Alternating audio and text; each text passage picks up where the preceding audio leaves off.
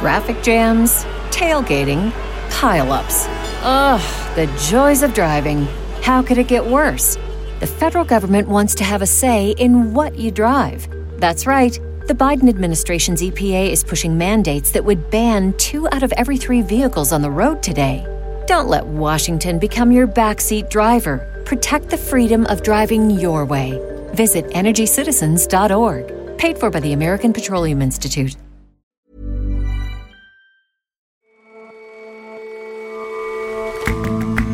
Hello and welcome to The Intelligence on Economist Radio. I'm your host, Jason Palmer. Every weekday, we provide a fresh perspective on the events shaping your world.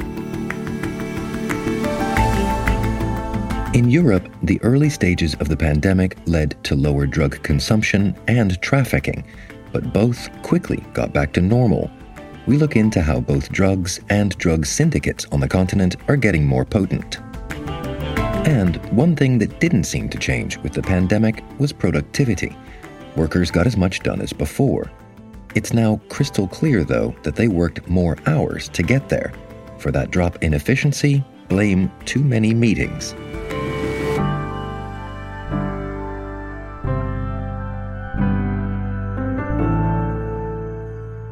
First up, though,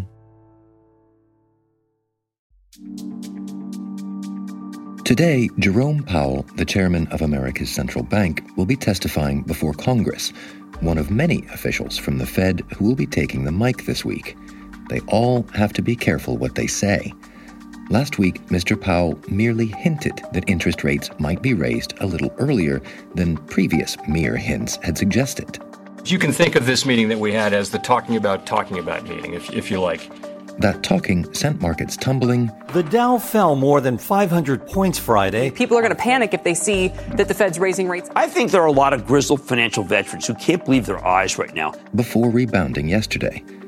It was a reminder of the fine line that the Fed has to walk as America's economy shakes off the chains of the pandemic. Last week was a very volatile and rocky week for markets.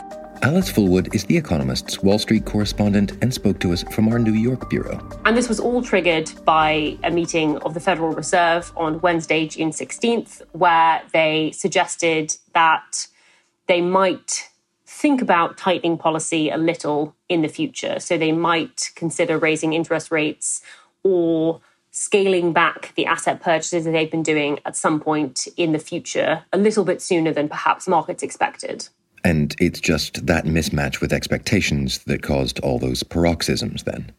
The policy stance of the Federal Reserve is sort of one of the most important things that investors watch because it has such huge ramifications for share prices, commodity prices, growth, and inflation in the American economy, and by extension, the rest of the world. And so investors tend to hang on every word that the Fed says, um, how it communicates about what it's thinking about the US economy and, and how it might change policy. And for the past six or seven months, the message has been very clear. The Fed was going to look through inflation as it climbed. Um, they expected it to climb as the economy reopened and as we sort of recovered from the worst of the pandemic. And a lot of Fed officials had sort of said that they were happy to look through that because they thought it would simply be transitory. And so it came as a bit of a shock on Wednesday when Jerome Powell, the chairman of the Fed, was saying things like, we need to tighten policy slightly sooner than expected. And the Fed also publishes a sort of slew of forecasts. Um, it published inflation forecasts and also a sort of expected trajectory for interest rates, and it revised up those inflation forecasts and pulled forward some of the rate hikes um, into 2023. And that means that interest rates might go up in the States sooner than investors were expecting. So that sort of mismatch between what the Fed had been communicating and then its sort of reaction to inflation actually rising has sort of prompted this rocking of markets. So the Fed is trying to deliver a gentle signal of what it sees coming down the line and and uh, adjust everyone's expectations accordingly. That's that's fair enough, isn't it? If you look at what's happened over the past few weeks since the Fed last met, um, inflation has picked up quite quickly, more quickly than most people expected. Growth seems to be returning quickly as well. And if you go out in the streets of any American city, there are people out shopping in restaurants and bars doing all the things that the pandemic denied them. And it seems as though growth has returned. And it has returned, and so is inflation, a little more quickly than perhaps people were expecting. And so the Fed saying the information has changed, so we've changed our minds, is, is quite a reasonable thing to do.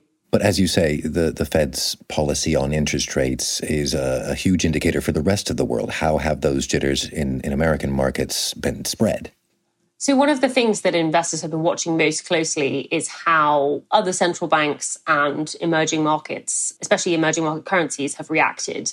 Because the last time that the Fed had to tighten policy once more post crisis was in 2013, where they started winding down asset purchases after the global financial crisis. And that's probably the first step for them to tighten policy again this time. And when they did that in 2013, there was this so called taper tantrum. And it was so called because the Fed was tapering off its asset purchases, and markets threw a complete tantrum in the wake of this. And that resulted in huge volatility in markets, but in particular, a lot of emerging market currencies, you know, basically fell through the floor. There were sort of five countries in particular Brazil, India, Indonesia, South Africa, and Turkey, whose all saw their currencies fall extremely sharply against the dollar. So those central banks have been very nervously watching. And indeed, the Brazilian central bank raised interest rates, uh, which is the third time they've done that this year, on the same day that the Fed made its announcement, even though their economy has still not really recovered from the pandemic and is doing quite badly. So, why would the central bank in an emerging market like Brazil's actually get ahead of the Fed on this? So, emerging market central banks kind of have this difficult job of trying to balance two different things. So, on the one hand, they tend to import a lot of important goods from overseas, and people who live in Brazil like a stable currency uh, because it helps the prices of those things remain quite stable. But at the same time, the central bank is trying to set interest rates to facilitate whatever the local economy needs. So if it's down in the doldrums, you would expect them to keep rates low balancing those two things can be very, very tricky at times like this because if you want your currency to remain stable in the face of the Fed potentially tightening up policy, raising rates, then you probably have to get there before the Fed and sort of preemptively act to raise rates to defend the value of your currency. And if you don't, it may fall through the floor like it did in 2013, and that can cause you a lot of problems down the road, uh, particularly inflationary problems. But maybe that's not appropriate for your local economy and you have to make a choice sort of which one of those things do you think is more important. So given that the markets have already gone through this then expectations have been reset. The fed is saying what it's seeing. This volatility is now something in the past? Uh, Probably not. That might be a little, a little optimistic. This is the beginning of the Fed's journey to removing the sort of emergency support put in place during the COVID 19 pandemic and returning interest rates to a more normal level. The question is really whether this sort of incremental change in its stance, this sort of slight signaling that things might happen a little sooner than people expected and that it might begin discussing tapering off those asset purchases this time around is sort of whether the market's reaction to that was appropriate. You know, it's possible that the market overdid it. It is an incremental change in the stance. Uh, it's not like they raised rates or actually tapered the asset purchases. Now, the sort of amount of support being supplied to the economy is still the same. And the reactions were quite extreme. So, you know, it's possible that markets overdid it. So it's very possible this week that things will reverse a little, everyone will calm down. But at the same time, the Fed could double down. There are a lot of Fed speakers this week. Um, if they all communicate sort of very hawkish statements, we may see an extension of, of what went on. So one way of thinking about it is that, you know, a lot of market investors have been all singing the same song for the past seven months, which was betting on this great reopening and strength in the economy was the right thing to do. Now they're quite divided. Alice, thanks very much for joining us. Thank you, Jason.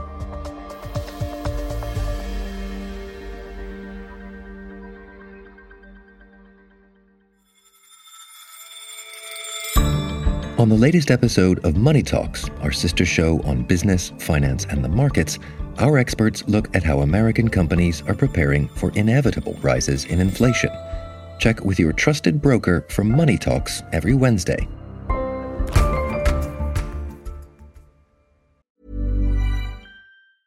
It's that time of the year.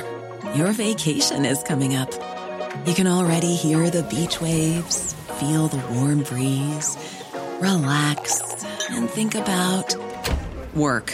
You really, really want it all to work out while you're away. Monday.com gives you and the team that peace of mind. When all work is on one platform and everyone's in sync, things just flow wherever you are. Tap the banner to go to Monday.com.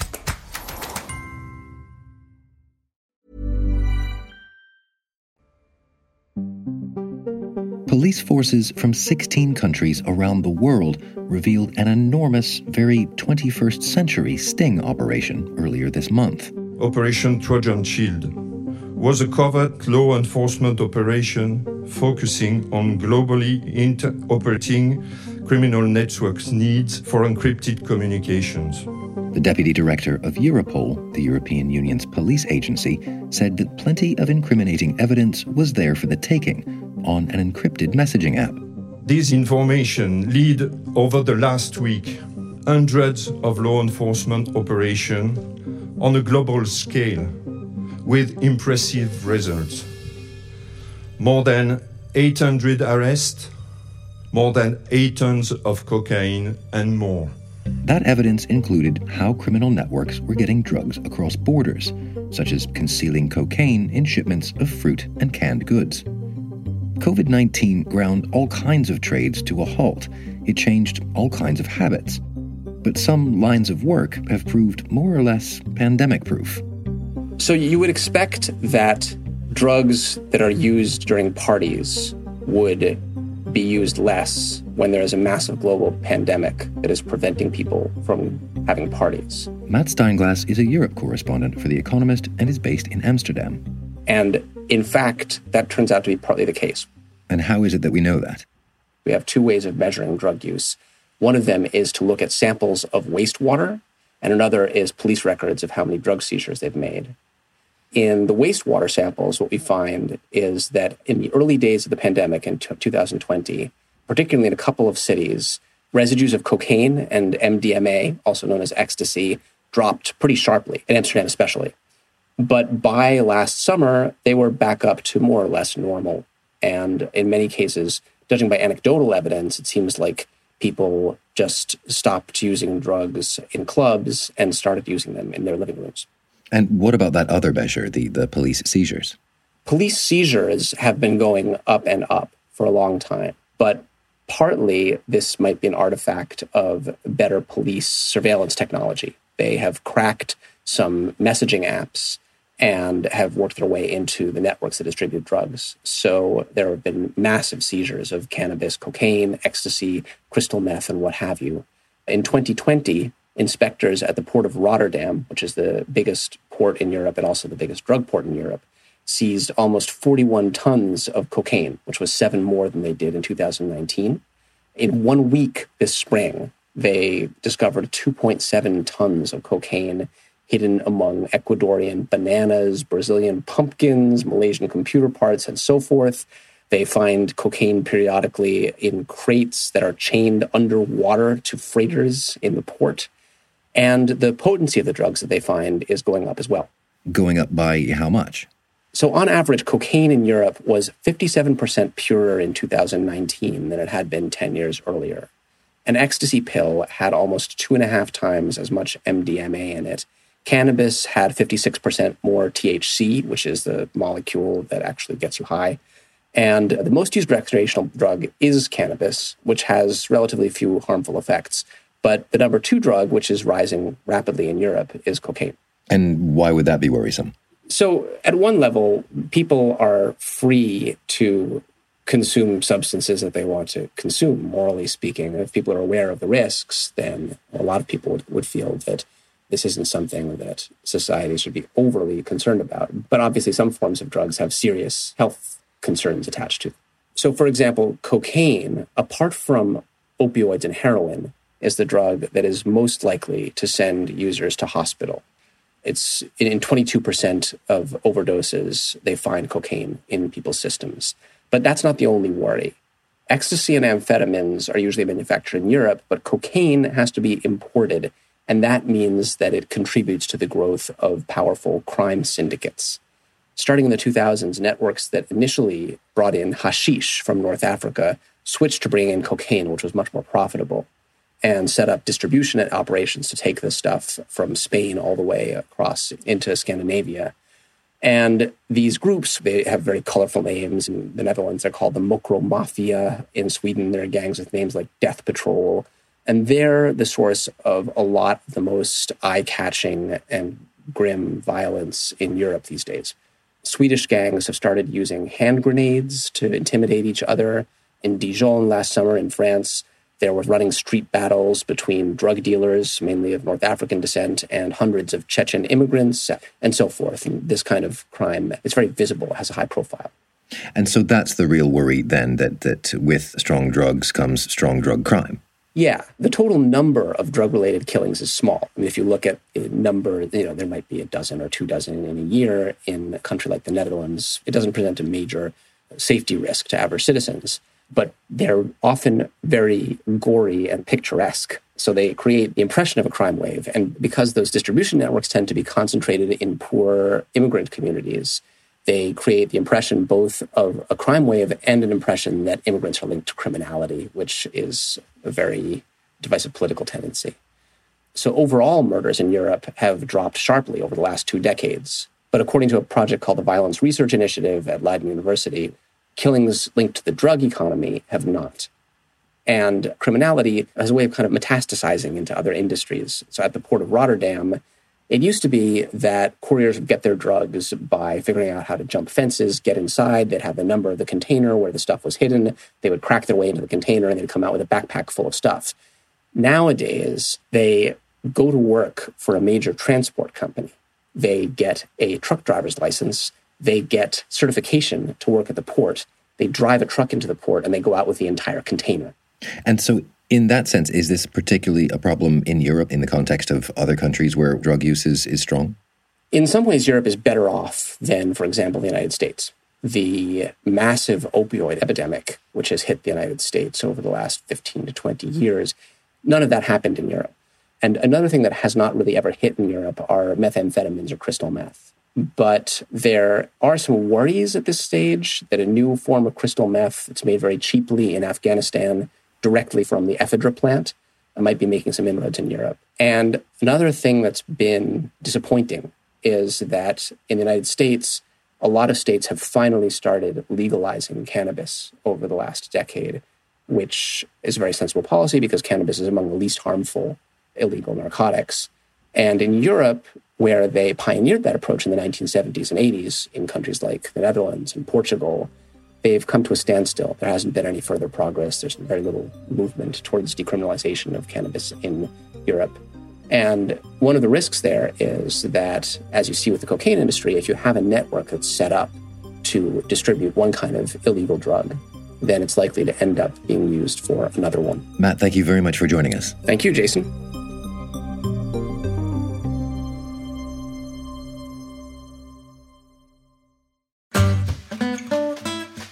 Over and over, as the pandemic played out, one assessment just kept coming up.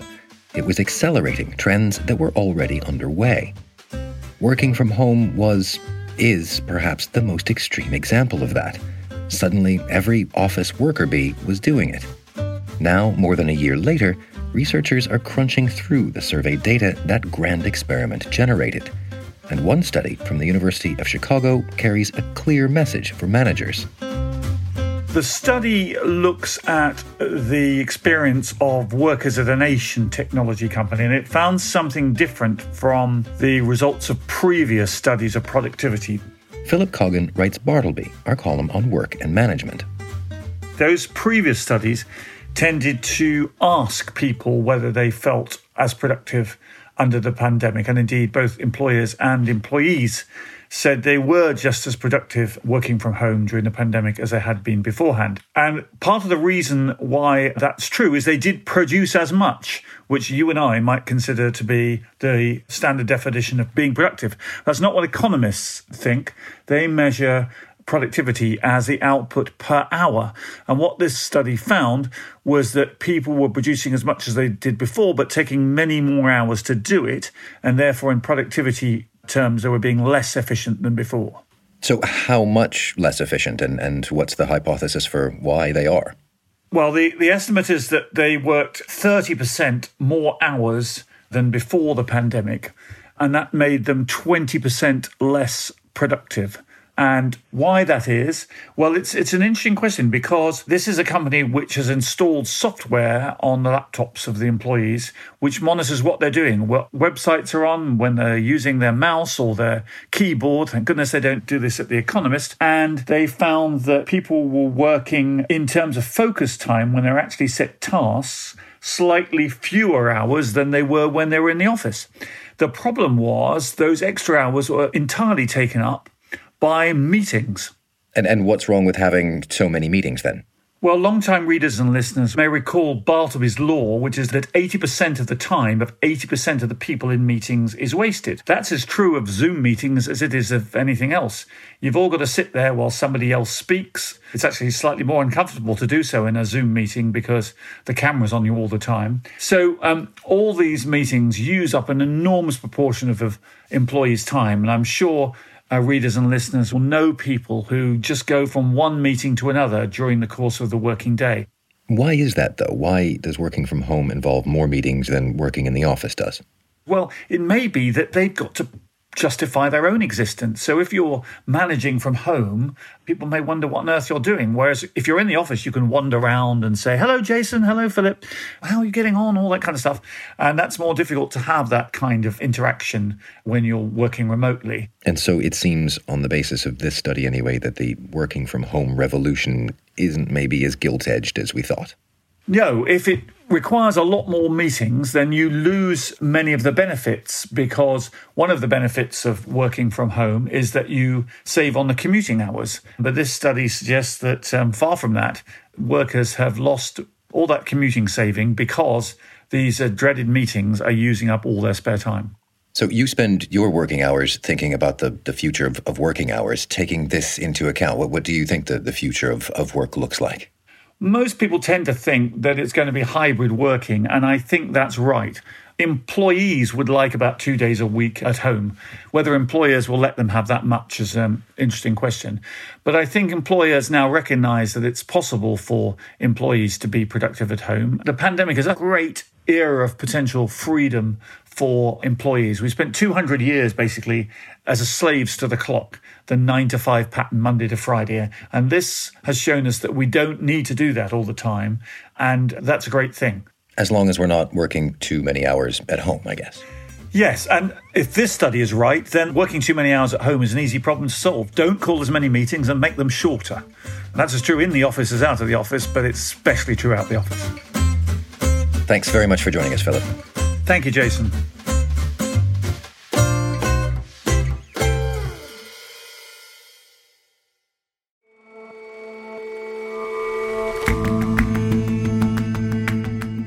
That's all for this episode of The Intelligence. If you like us, leave us a rating and a review. And you can subscribe to The Economist at economist.com slash intelligence offer. The link is in the show notes. See you back here tomorrow.